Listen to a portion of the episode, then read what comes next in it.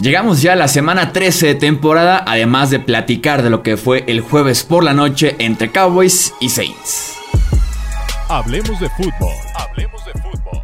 Noticias, análisis, opinión y debate de la NFL con el estilo de Hablemos de fútbol.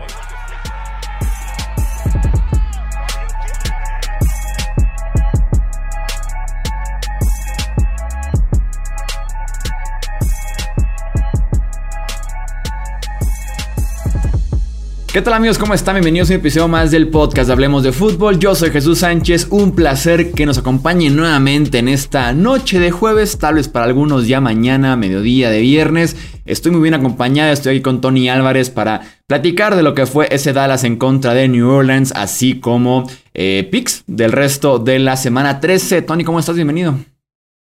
¿Qué tal, Choy? Un placer, eh, como siempre, platicar un poquito de fútbol americano. Qué manera de arrancar la semana, ¿no? No, no de la más espectacular. Eh, hay estadísticas muy locas, ahorita las vamos a platicar, pero también en los juegos del domingo, híjole, muchos equipos bien se pueden jugar su futuro, ¿eh?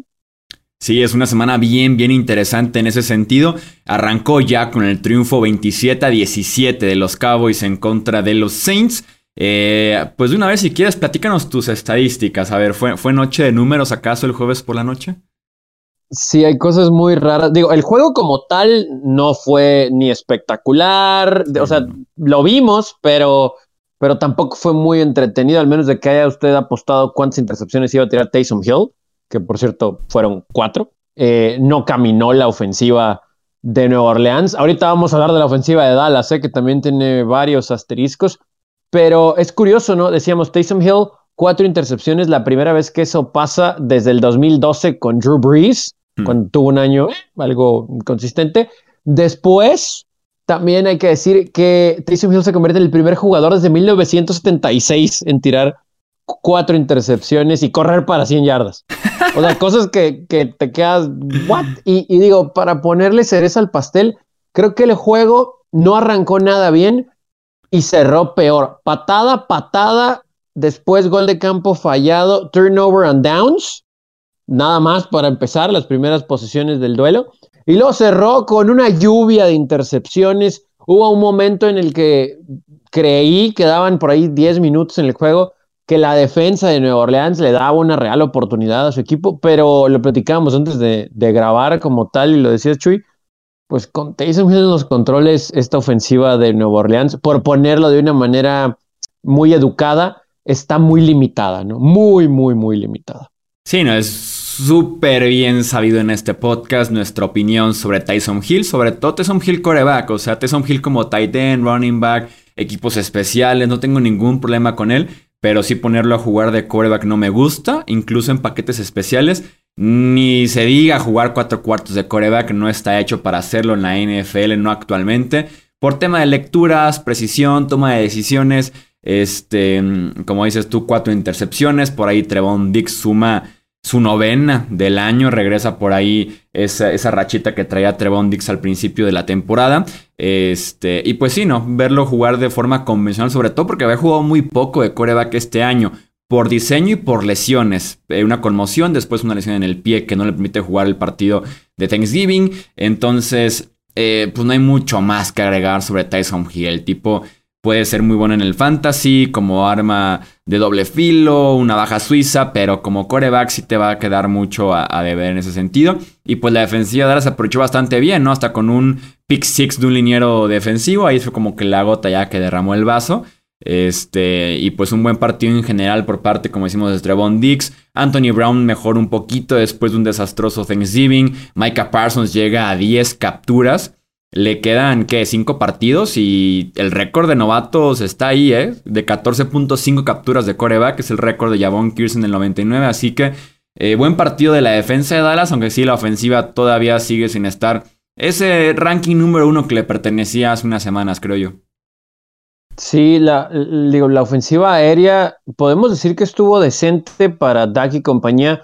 Eh, más de 230 yardas, un touchdown, una intercepción hubo cierta presión, pero el trabajo de la secundaria de Nueva Orleans, al menos para darle la oportunidad a su equipo de meterse al juego, pues estuvo. Lo que sí me preocupa es el juego terrestre de los Cowboys. Si bien mm. lograron cortar esa mala racha de dos derrotas consecutivas y la forma en que perdieron, este juego terrestre, o sea, si, si lo vemos en el panorama general, pues están los números, ¿no? Son más de 150 yardas y mis cálculos no me fallan.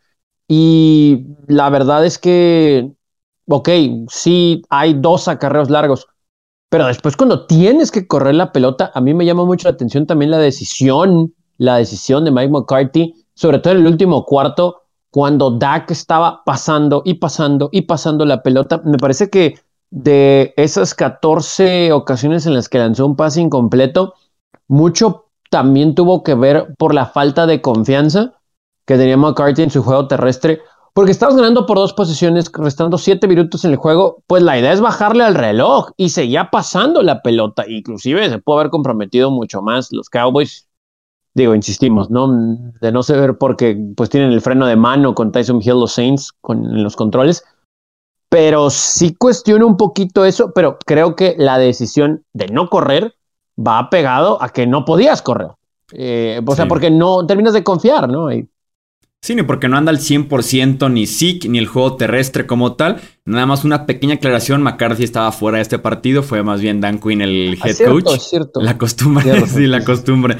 Este, no lo veo mal porque en ese sentido es tu mejor arma el seguir lanzando la bola con todo y que no andaba bien. Eh, esta semana fue justamente la semana en la que sonó muchísimo el hecho de que Zeke no está al 100% de su lesión de rodilla, ¿no?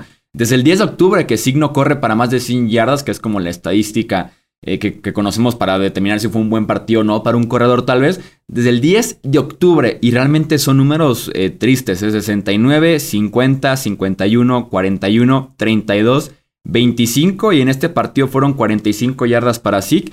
Él mismo lo dijo, no está al 100%, ojalá que esta semana de 10 días para jugar el siguiente partido de los Cowboys le venga bien, porque si no, Tony Polar es hoy por hoy mejor opción que Zeke para correr la bola. Sí, total, totalmente de acuerdo. Y es cierto lo de McCarthy, con razón. Estaba ahí Dan Quinn celebrando todo por, porque, bueno, las cámaras estaban con él. Y tenía mis dudas con Dan Quinn, por ejemplo, nada más como apunte. Eh, él estaba normalmente en el palco y jugando la defensiva Dallas bien. Dije, no vaya a ser que ahora que está en el campo vaya a ser un poquito diferente, pero no, todo bien. Cuatro intercepciones lo respaldan. Sí, de hecho la defensa de Dallas está jugando muy, muy bien. Ya hemos hablado aquí muchas veces de, de Dix, como mencionabas hace un momento, con pues también una estadística importante de intercepciones. Pero creo que, digo, es importante para la confianza que los Cowboys en este juego. Sí, que tienen 8-4, sí. De los próximos tres encuentros, dos son contra Washington. Y mm. me gustaría ver esa defensa de Washington que como que empieza también a carburar en contra de esta ofensiva de Dallas. No sé si llamarlo unidimensional, pero insisto, este, ese front seven de Washington puede tener el juego terrestre y si su de secundaria juega decente, entendemos que mucho pasa también por la ausencia y, principalmente de Amari Cooper, ¿no? En los últimos encuentros. Pero veremos si ya con todo mundo sano, esta ofensiva de Cowboys vuelve a ser peligrosa, ¿no? Sí, vuelve a ser la número uno, que era, que era el ranking que le pertenecía a los Cowboys en los primeros dos meses de temporada. Vamos pues a hablar de una muy interesante semana 13 y tenemos que arrancar aquí por el final que es el Monday Night Football entre Nueva Inglaterra y Buffalo, ¿no? Contendientes en la conferencia americana estos dos equipos. Nos espera un partidazo, uno de dos, ¿eh? Porque se van a enfrentar dentro de muy pronto otra vez Pats y, Bills. ¿Cuál sería tu, tu primera clave de este encuentro, Tony? La primera es la presión que la defensa de los Patriots le va a poner a Josh Allen. Me parece que por los esquemas y por el nivel que está presentando en este momento la defensa de Nueva Inglaterra le va a complicar muchísimo a Josh Allen, que lo vimos ante estos mismos Saints que mencionábamos ahorita con una versión eh, Jekyll High, ¿no? O sea, lanzando cuatro touchdowns, si mi memoria no me falla, pero también lanzando dos intercepciones muy malas. Entonces, esta defensa de Patriots es mucho mejor, mucho mejor. Tal vez hoy la que mejor está jugando. Y me parece que esa presión, aunque sea en Buffalo, le, le va a afectar a Josh Allen, porque hemos visto que decide muy mal y no te puedes poner en contra de este equipo de Patriotas una posesión abajo. Yo, yo creo que ese es un factor. ¿Qué tanto va a poder decidir bien Josh Allen ante la presión que le ponga Belichick y compañía? Sí, es un arma de doble filo en este partido, Allen, porque en los últimos años se le puede complicar a las defensivas de Belichick los corebacks corredores, los corebacks se pueden improvisar sobre la marcha. Y en ese sentido, Allen puede ser de los mejores de la NFL, pero con eso viene el ser errático, justamente, ¿no? Vemos sus últimos partidos desde el 11 de, perdón, desde el 7 de noviembre. Ha lanzado dos intercepciones, una intercepción, dos y dos en sus últimos cuatro partidos. Entonces, y una defensiva en Inglaterra que parpadea si te robó el balón, ya sea JC Jackson, Adrian Phillips, eh, Matt Judon, que tiene demasiados jugadores que marcan ese tipo de diferencia. Sí puede ser un arma de doble filo. El qué versión tendremos de Josh Allen, ¿no?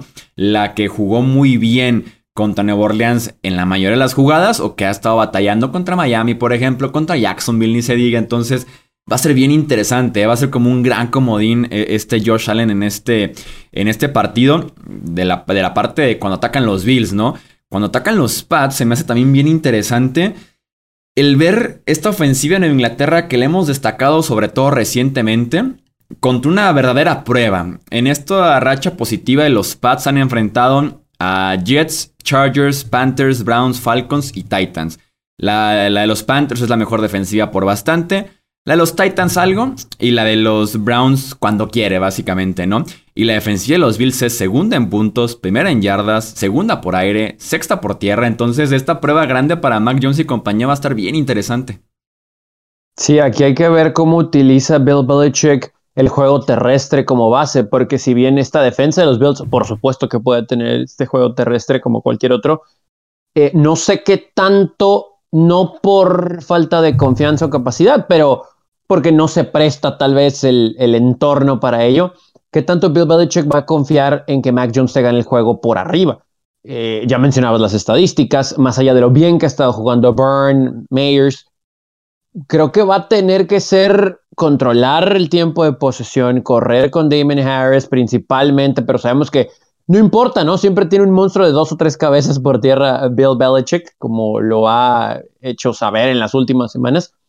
Pero siento que se va a apoyar un poquito más en eso para que entonces sí, tal vez tercer cuarto en un juego cerrado, play action, un pase, ni siquiera voy a decir largo, ¿no? Eh, distancia, involucrando a los tight ends, que ahí creo que es donde, y lo platicamos también en el análisis de la semana anterior, Mac Jones podía apretar un poquito las tuercas a pesar de su excelente porcentaje de pases completos para tratar de involucrar más a Hunter Henry como no lo hizo en las últimas dos semanas.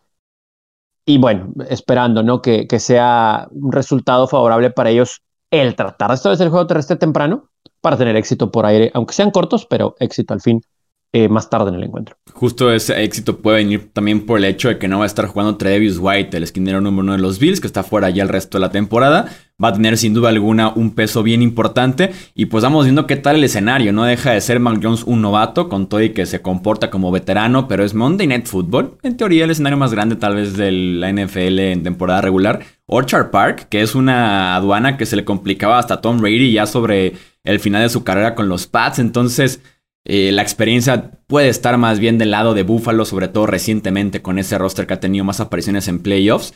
Eh, va a ser bien interesante ese reto para ver que, la rachita de los Pats se aguanta la visita a Buffalo. Sí, es, la verdad es que sí está de pronóstico reservado. Creo que hay unas cosas que se pueden eh, equilibrar, ¿no? como eso del entorno que mencionas, la atmósfera, etcétera. Pero no confío en los Bills por lo que me han demostrado, porque todavía no vencen a nadie de verdad importante, pero me parece que, que todo eso, Bills Mafia, creo que sí le puede beneficiar para sacarle este juego al quarterback novato, como mencionas, en ciertos detalles de ejecución. Pero también, insisto, Josh Allen va a tener que hacer un juego limpio, muy, muy, muy limpio. Va a estar muy cerrado esta cosa, pero creo que los Bills lo sacan por una nariz. ¿Quién diría que llegaremos a este primer partido de temporada entre Bills y Pats creyendo que Inglaterra es mejor equipo, ¿no? E incluso por encima de ellos en la división. ¿Qué, qué locura ha sido esta buena racha de Belichick y compañía en Foxboro. Eh, hablemos de otro partido divisional que es el Sunday Night Football Denver en contra de Kansas City.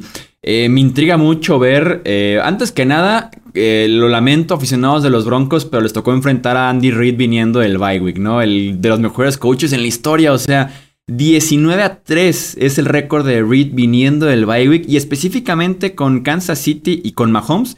7-1. Eh, o sea, qué locura. es, el mejor coach en la historia viniendo de un bye week. Entonces, en, este puro sentido, los Chiefs ganan el domingo por la noche. Me intriga mucho ver la defensiva de, de Kansas, ¿no? Llevan un mes completo ya sin permitir más de 300 yardas totales entre aéreas y terrestres. Una verdadera locura. La ofensiva de Denver que es muy inconsistente, que es prácticamente una semana una y luego se apaga por completo. Una línea ofensiva que no está completa y que aparte se va a enfrentar a Frank Clark y a Chris Jones que están jugando bien. Este, creo yo que Kansas City puede, puede confirmarse como un como ya un candidato otra vez en la conferencia americana con un buen triunfo muy convincente en contra de Denver este domingo por la noche.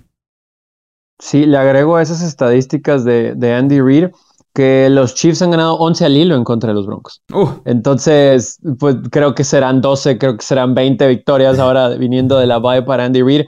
Honestamente, esto es lo que, como fan de los Chargers, me da mucho coraje. Creo que los Chiefs van a aplastar a los Broncos. Honestamente, es en Kansas City, Arrowhead, Sunday Night, el segundo escenario más importante. Eh, juego divisional, sí, pero me incomoda mucho que la semana pasada los Broncos tuvieron una ventaja así de 14-0 por mucho tiempo en el juego y su defensa le tenemos que dar a crédito, ¿no? Pero sí creo que Chargers no ajustó como debía a la ofensiva para moverle la bola. Y en el ritmo en el que al menos hemos tenido a los Chiefs regresando de esos juegos muy incómodos en los que no convencían y que inclusive, ¿no? Del de Green Bay lo ganaron cerrado, eh, el de Dallas también por ahí podemos mencionarlo.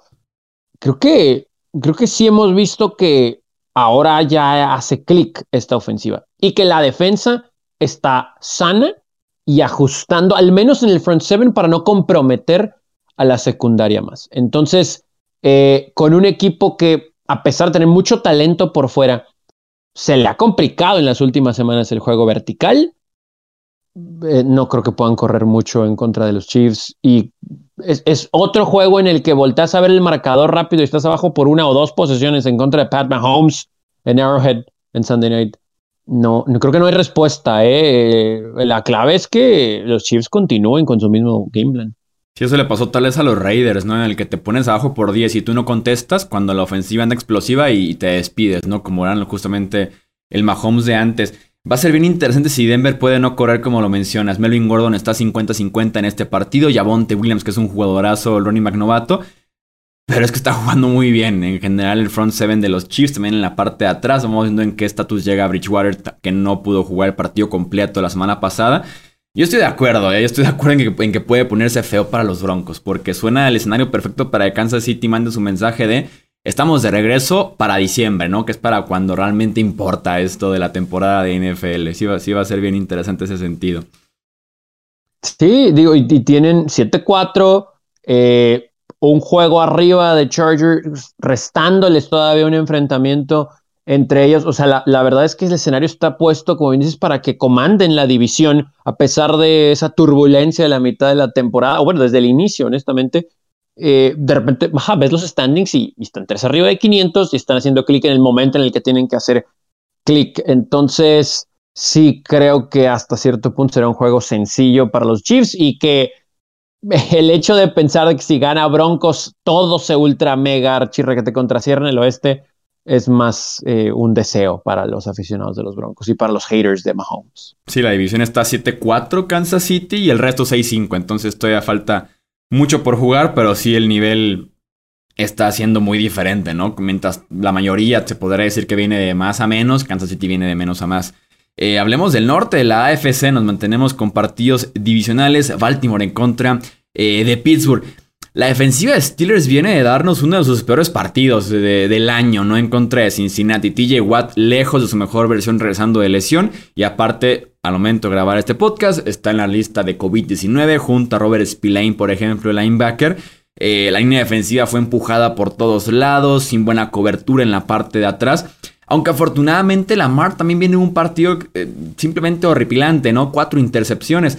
Creo yo que lo puedo ver incluso como que este enfrentamiento de Baltimore y Pittsburgh es un duelo de debilidades, ¿no? Mientras eh, Pittsburgh no estuvo frenando bien, por ejemplo, el juego por tierra, Baltimore no corre a nada. Y mientras Baltimore no cubre nada en la parte de atrás, Pittsburgh con Big Ben no pasa a nada. Es el.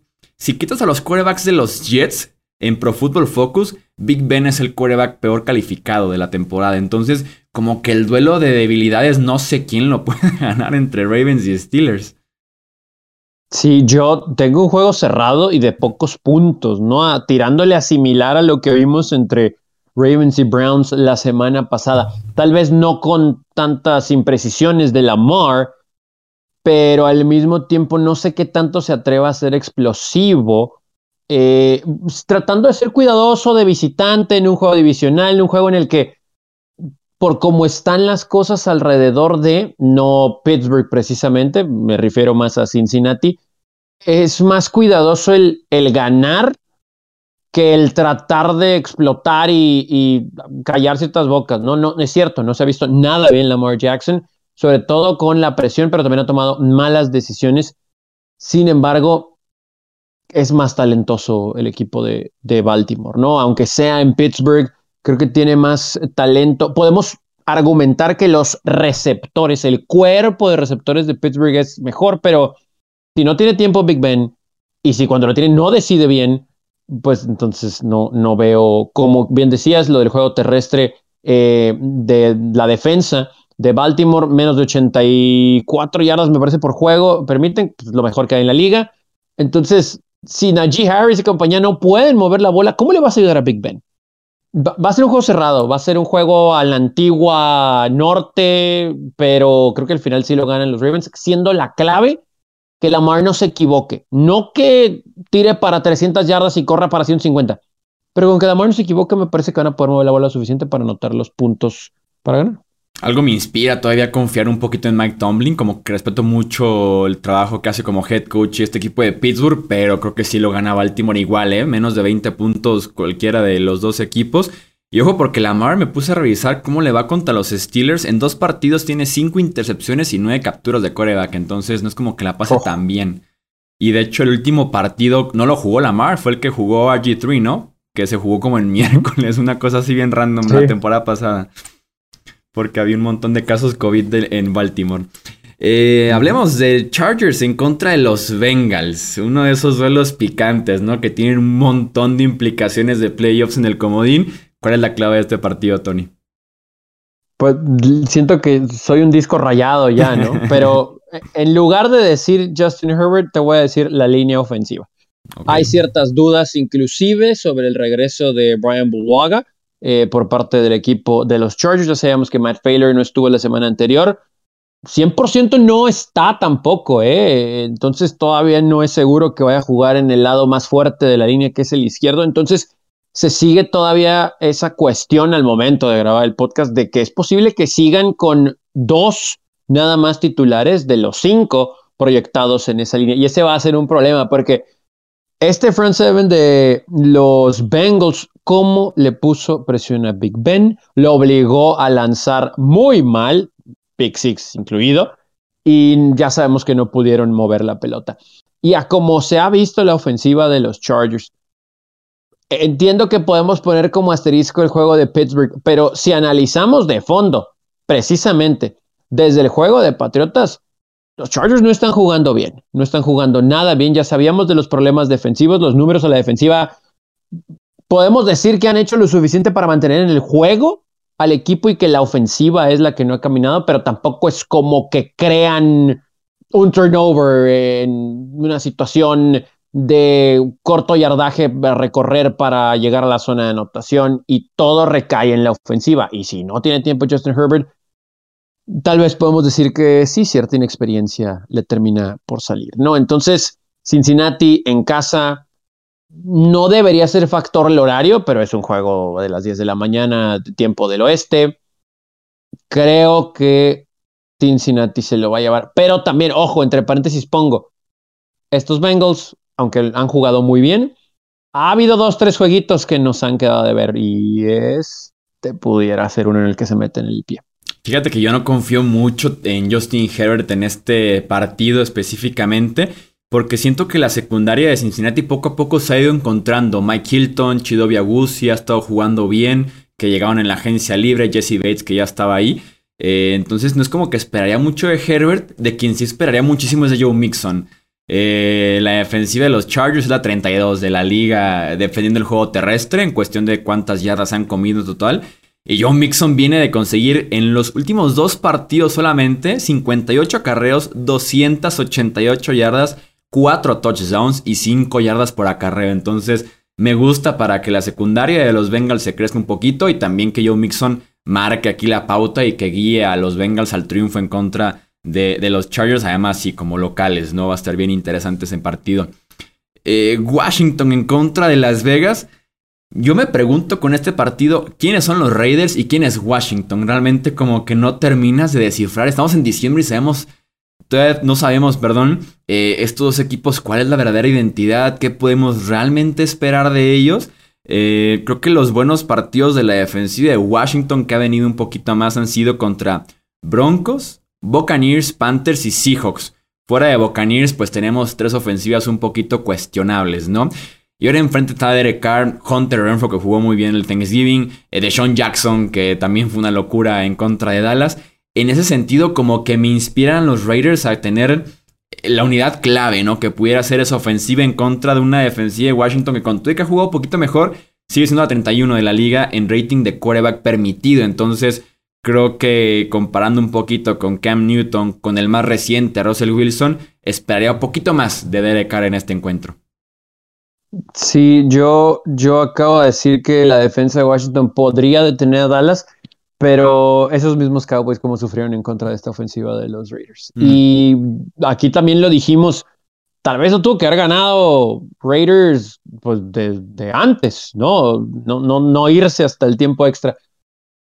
Sí creo que basándonos en el juego vertical, que honestamente no debe de abandonar Raiders, porque esa es su arma, deben de ganar este juego. También están en una situación en la que si pierdes te pones en 500 y se puede complicar más un posible pase a playoff. Y me voy a adelantar, tomando en cuenta que tenemos perdiendo a Denver y a Chargers. Si los Raiders ganan, son segundos y se pueden colar en ese último lugar de comodín para cuando termine la semana. Entonces creo que esa es motivación suficiente como para eso, ser agresivos a la ofensiva y a pesar de que Taylor Hennick ha jugado vamos a decir, bien. creo también que la defensa, la presión que puede poner este front seven de los Raiders, le puede complicar mucho a Heineken y a compañía en un encuentro en el que si vas a depender de Antonio Gibson, no porque él sea malo, pero haces unidimensional un equipo y lo vas a detener. Sí, no, también yo creo que a la par de los números de Joe Mixon están los eh, números de Antonio Gibson. También los últimos dos partidos, ¿no? Lo han utilizado un montonal a, a Toñito, amigo aquí hablemos de fútbol de esa forma, porque sí tiene 95 y 111 yardas en los últimos dos partidos. Lo puede mantener cerrado y ganarlo incluso Washington, no lo dudo. No lo dudo porque son dos equipos en los que justamente no están merodeando ese récord de 500. Vamos viendo quién sale victorioso de este partido que se juega en Las Vegas. Eh, Tampa en contra de Atlanta. También otro equipo de los Falcons que está muy cerca en la pelea de los playoffs, mientras que los Buccaneers están poco a poco consolidando, ¿no? Después de un par de descalabros sorpresa, uno de ellos justamente ante Washington, se van estableciendo. Eh, desde que Tom Brady llegó a Tampa Bay, eh, la ofensiva de los Bucks le ha hecho a los Falcons 31, 44 y 48 puntos. Y esperaría que se mantenga un número más o menos similar en este partido. Y Tom Brady nunca ha perdido en contra de los Falcons. Dios. Eh, Incluyendo a Kelvin, no se crean. Es mucha tortura. pero, pero es verdad. Porque inclusive, digo, si le ponemos asterisco a la estadística, le podemos poner incluyendo playoffs para que no se escuche tan feo. Pero digo, para los aficionados de los Falcons. Saben de qué estamos hablando. Pero... Guiño, guiño. Cof, Cof 28-3. pero e, evidentemente aquí me parece que ni siquiera... O sea, la única persona que puede mantener esto entretenido, porque ni siquiera voy a decir cercano, es Cordell Patterson, que ya va a estar ahí, que tiene también motivación hasta de jugar de, esquinero, porque quiere una intercepción el amigo. Pero esta ofensiva de Tampa Bay está haciendo click. Esta ofensiva de Falcons, a pesar de estar ahí ya Cordell Patterson, no es la de Colts. No creo que le puedan mover la pelota. Y es triste porque tanto hemos hablado de quarterbacks veteranos como el declive es notorio. Híjole, Matt Ryan parece que ya está robando, ¿no? Eh, también tiempo, creo, en el emparrillado. Con la presión de esta defensa, con el talento de la ofensiva, aún sin Antonio Brown, que ese es un tema aparte, me parece que los Buccaneers van a ganar fácil en Atlanta. Fíjate que yo, María Ice, hay semanas en las que todavía le creo, todavía confío en él y digo, está jugando bien, María Ice. Después se puede como que caer muy fuerte. Tenemos como un blanco y negro muy marcado con María Ice recientemente. Pero sí, no, en contra de esta defensiva tan agresiva con el pass rush, con un Carlton Davis que podría estar de regreso el esquinero número uno de los Bucks, se puede poner feo. Y lo que mencionan de Antonio Brown, pues de una vez lo platicamos rápidamente. Se va suspendido tres partidos Antonio Brown por falsificar su carnet, falsificar su tarjeta de vacunación y poder decirle a Tampa Bay ya me vacuné, no sigo protocolos de COVID este año porque en efecto ya recibí mi dosis, este resultó ser falsa. Se va suspendido tres partidos y no fue el único. Mike Edwards, el safety y también el receptor John Franklin eh, se van también suspendidos tres partidos por lo mismo, falsificar su comprobante de vacunación contra el COVID-19. ¿Habrán ido al mismo lugar a obtenerlo? Es increíble. Yo creo me, imagino que alguno consiguió el contacto, así como de que, oigan, por cierto, me acaban de pasar el contacto que me consigue el carnet, ¿lo quieren? ¿No? Les cobra tanto. Es que es, increíble esto, ¿no? O sea, entiendo que quieras jugar y demás y respetamos a la gente que no se quiere vacunar, ok, está bien. Pero al final del día, si viene un contagio y se, ahora sí que expande dicho contagio, es un problema, es un, es un serio, serio problema para el equipo porque entonces ya no te estás nada más comprometiendo a ti, no estás afectando a los demás y a la organización. Entonces sí, pues es un tema, es un tema que esperemos se logre evitar en el futuro con otros jugadores, pero pues ya hay un precedente, ¿no? A ver quién más también lo ha falsificado que no nos hemos enterado de por ahí leí en NBC que el 80% de los jugadores vacunados recibieron la vacuna en las instalaciones del equipo, pero hay un 20% que llegó con su comprobante diciendo ya me lancé a la farmacia más cercana. Entonces, en una de esas motiva a la NFL a ponerse a revisar cada uno eh, de ese 20%. Y, y sí, porque o sea, si no había razón para dudar antes, porque insisto, no hay un precedente, ahora ya lo hay. Entonces, como dices, pues ahora van a tener que revisar ese 20% de pieza a cabeza. Uno pensaría que no era necesario revisar el carnet de adultos, ¿no? Ya, ya, ya, ya maduros, ya, ya mayores, ya para qué revisarlo, ¿no? Como si fuera la tarea de la escuela. Eh, en el oeste de la NFC, San Francisco visita a Seattle me sorprendió leer que los Seahawks han ganado 14 de 16 en contra de los Niners. Desde aquel campeonato de la NFC del 2013 no esperaba tanto dominio por parte de los Seahawks. Eh, queda claro que Niners es mejor equipo en este momento, aunque van a estar sin Divo Samuel y sin sus dos linebackers, Fred Warner y también Dre Greenlow. Aún así, creo que la presión sobre Russell Wilson va a ser suficiente para que decida mal otra vez. Y, yo no sé si en el afán de querer involucrar a DK Metcalf, eh, a diferencia de lo que vimos la semana anterior, tal vez por eso mismo, vuelva a ser un tema en el que aquí estemos hablando el lunes y que Russell Wilson se volvió a equivocar, lanzó tres intercepciones. Me parece que hay material suficiente en esa defensa de los 49ers para meterle presión a Wilson y compañía. Del otro lado, por uh, tan bien que está jugando 49ers, y también Jimmy G es otra vez ese tema. Corre la pelota y que Jimmy G no se equivoque, porque tampoco tiene por qué arriesgar, ¿no? Esta defensa de los Seahawks no asusta a nadie. Y, y no por querer menospreciar el trabajo de Garoppolo, queriéndolo comentar otra vez como un manejador, pero no hay motivo para arriesgar, porque tienes talento alrededor tuyo como para sacar el juego aún sin Divo Samuel. Entonces me sorprendería de verdad si los 49ers pierden este juego. Sobre la presión que pudiera recibir Wilson, Nick Bosa obviamente va a ser la principal carta. Tiene ya 11 capturas de coreback, es cuarto en la NFL en esa categoría. Tal vez se puede poner un poquito más cerrado de lo que esperábamos, ese Comeback Player of the Year, ¿no? Que como que pintaba que Dak ya se lo había robado. Eh, pudiera que Nick Bosa ponga esta conversación interesante para diciembre y enero, ¿no? Que se deciden los premios. Indianapolis en contra de eh, Houston. este partido del sur de la AFC. Los Jets vienen de correrle 150 yardas a esta defensiva de los Texans. Esto obviamente Jonathan Taylor del otro lado del balón, lo cual debería ser suficiente. Además de que si Zach Wilson es una máquina de entregas de balón, la defensiva de Indianapolis es la segunda que más roba en esta temporada. Así que por ahí van los dos factores creo que pueden definir el partido. Sí, debería ser un triunfo también sencillo para los Colts como para volverles a levantar el ánimo y, más confianza, ¿no? De, de, que buscas hacer las cosas bien y aún así no te alcanza para ganar, entendiéndose el juego pasado en contra del equipo de los Buccaneers, pero me parece que ahora está la mesa puesta para que gane su juego divisional, para que Carson Wentz, creo que sí van a tener que recargarse en el juego terrestre porque es su mejor arma, pero creo que también se presta como para que sueltes un poquito a Wentz en contra de esta muy mala secundaria, le des sus yarditas. Creo que involucrar a Michael Pittman desde el principio para que también vuelva a tomar confianza porque no se vio bien en el inicio del juego anterior. Eh, pases cortos con Pascal. O sea, que esta ofensiva haga clic, que anote muchos puntos, que logre un triunfo que les levante el ánimo. Eh, Arizona en contra de Chicago, regresa Kyler Murray y de Andre Hopkins, según múltiples reportes, estuvieron ya entrenando, bien de semana de descanso. Eh, creo que con esos 12 argumentos para creer que Arizona es el mejor equipo de la NFL, ¿no? El récord lo respalda. 7-1 eh, el récord de Murray incluso como titular este año. Así que con esos dos de regreso y el pass rush de Arizona, tal vez en contra de Justin Fields otra vez, debería bastar para que los Cards se encarguen de ese partido. Invictos en la carretera, eh, anotando casi 33 puntos por juego en contra de una defensa de Chicago que no tiene presión al quarterback que batalla mucho también en la secundaria. Y del otro lado, esta defensa de los Cardinals, creo que por más que hablemos bien de ellos, aún así como que están abajo del radar defensivamente, han hecho un extraordinario trabajo de verdad.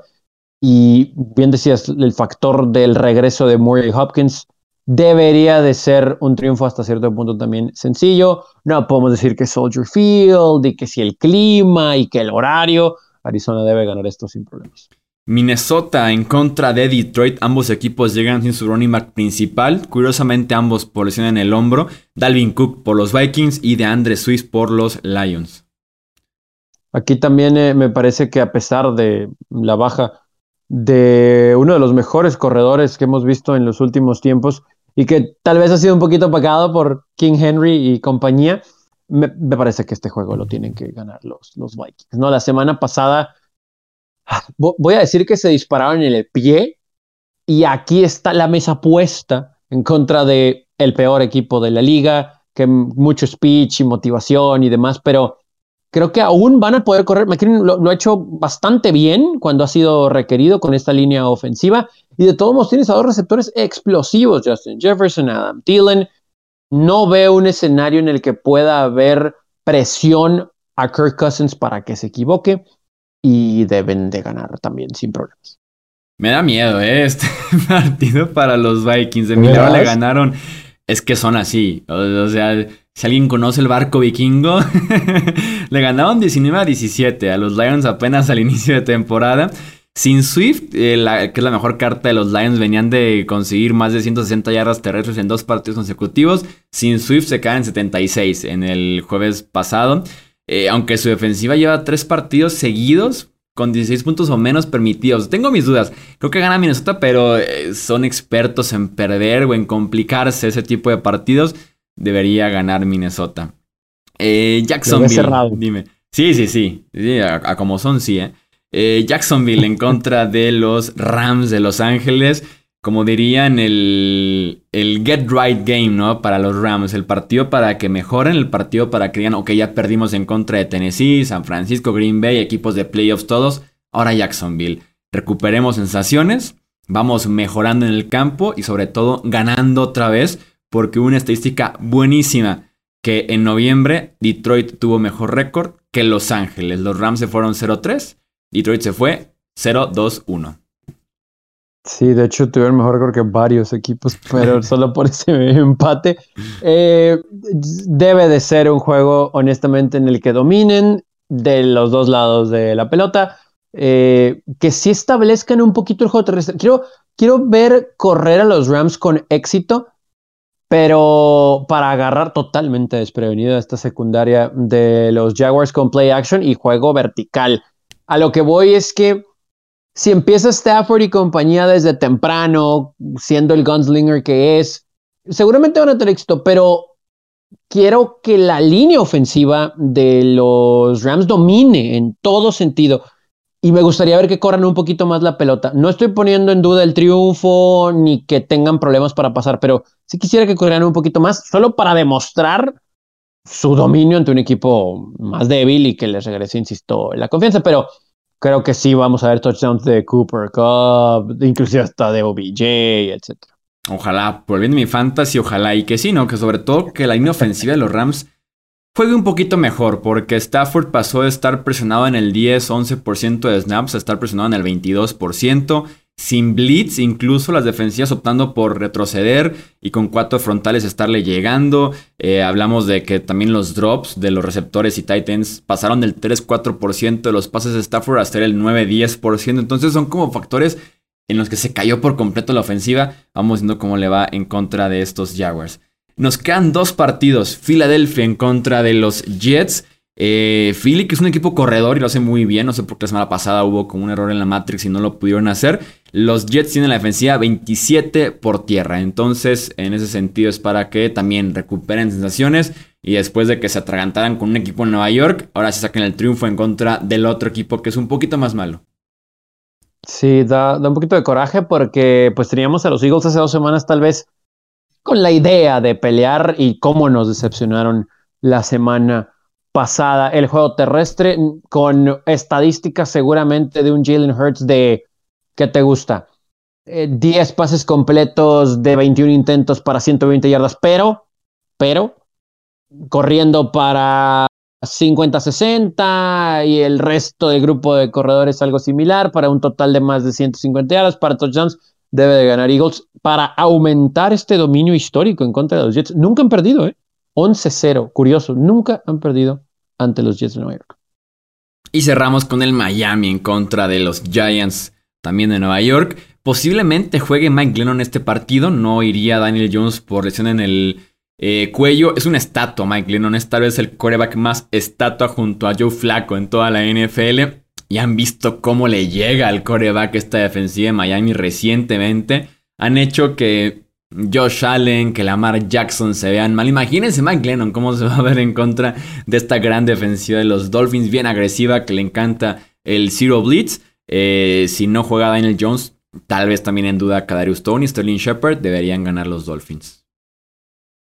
Por lo menos nos van a hacer hablar los Dolphins de ellos como un posible comodín, ¿no? Hace un mes no los teníamos considerados y con ciertas combinaciones de resultados, de acuerdo a lo que hemos dicho que creemos va a suceder esta semana, los Dolphins, como bien dices, con esa defensa y corriendo la pelota, con un Jalen Waddle que está convertido, al menos ahorita, en eh, una pieza estrella de la liga en los últimos juegos, como lo hemos visto, y con un Tua que no se ha equivocado, pues los Dolphins van a llegar a 6-7, ¿no? Una hoja al 500, no es lo ideal, pero van a estar en la conversión por un último lugar de comodín. Estaban 1-7 después de perder apretado en contra de Buffalo. Le han ganado a Texans, Ravens, Jets, Panthers.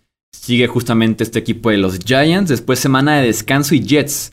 Entonces bien pudieran llegar a la semana 16 con récord de 7-7 y cerrarían, eso sí, bien complicado, eh, en Nueva Orleans, más o menos, eh, después en Tennessee y en contra de Nueva Inglaterra. Pero sí se acomoda todo para que estén en 500 a la semana 16. Por lo menos van a ser que hablemos de ellos dos semanitas más, ¿no? Ya después cuando se caigan, pues bueno. Totalmente. Vamos, pues entonces aquí dejamos este previo de la semana 13. Recuerden que si están en YouTube se pueden suscribir, dejar su like, su comentario con sus pronósticos, análisis del partido que ustedes quieran. En formato de podcast, pues también suscribirse y compartirlo con otros amantes de la NFL. A nombre de Tony Álvarez, yo soy Jesús Sánchez y eso es todo por este episodio. Gracias por escuchar el podcast de Hablemos de Fútbol. Para más, no olvides seguirnos en redes sociales y visitar hablemosdefutbol.com.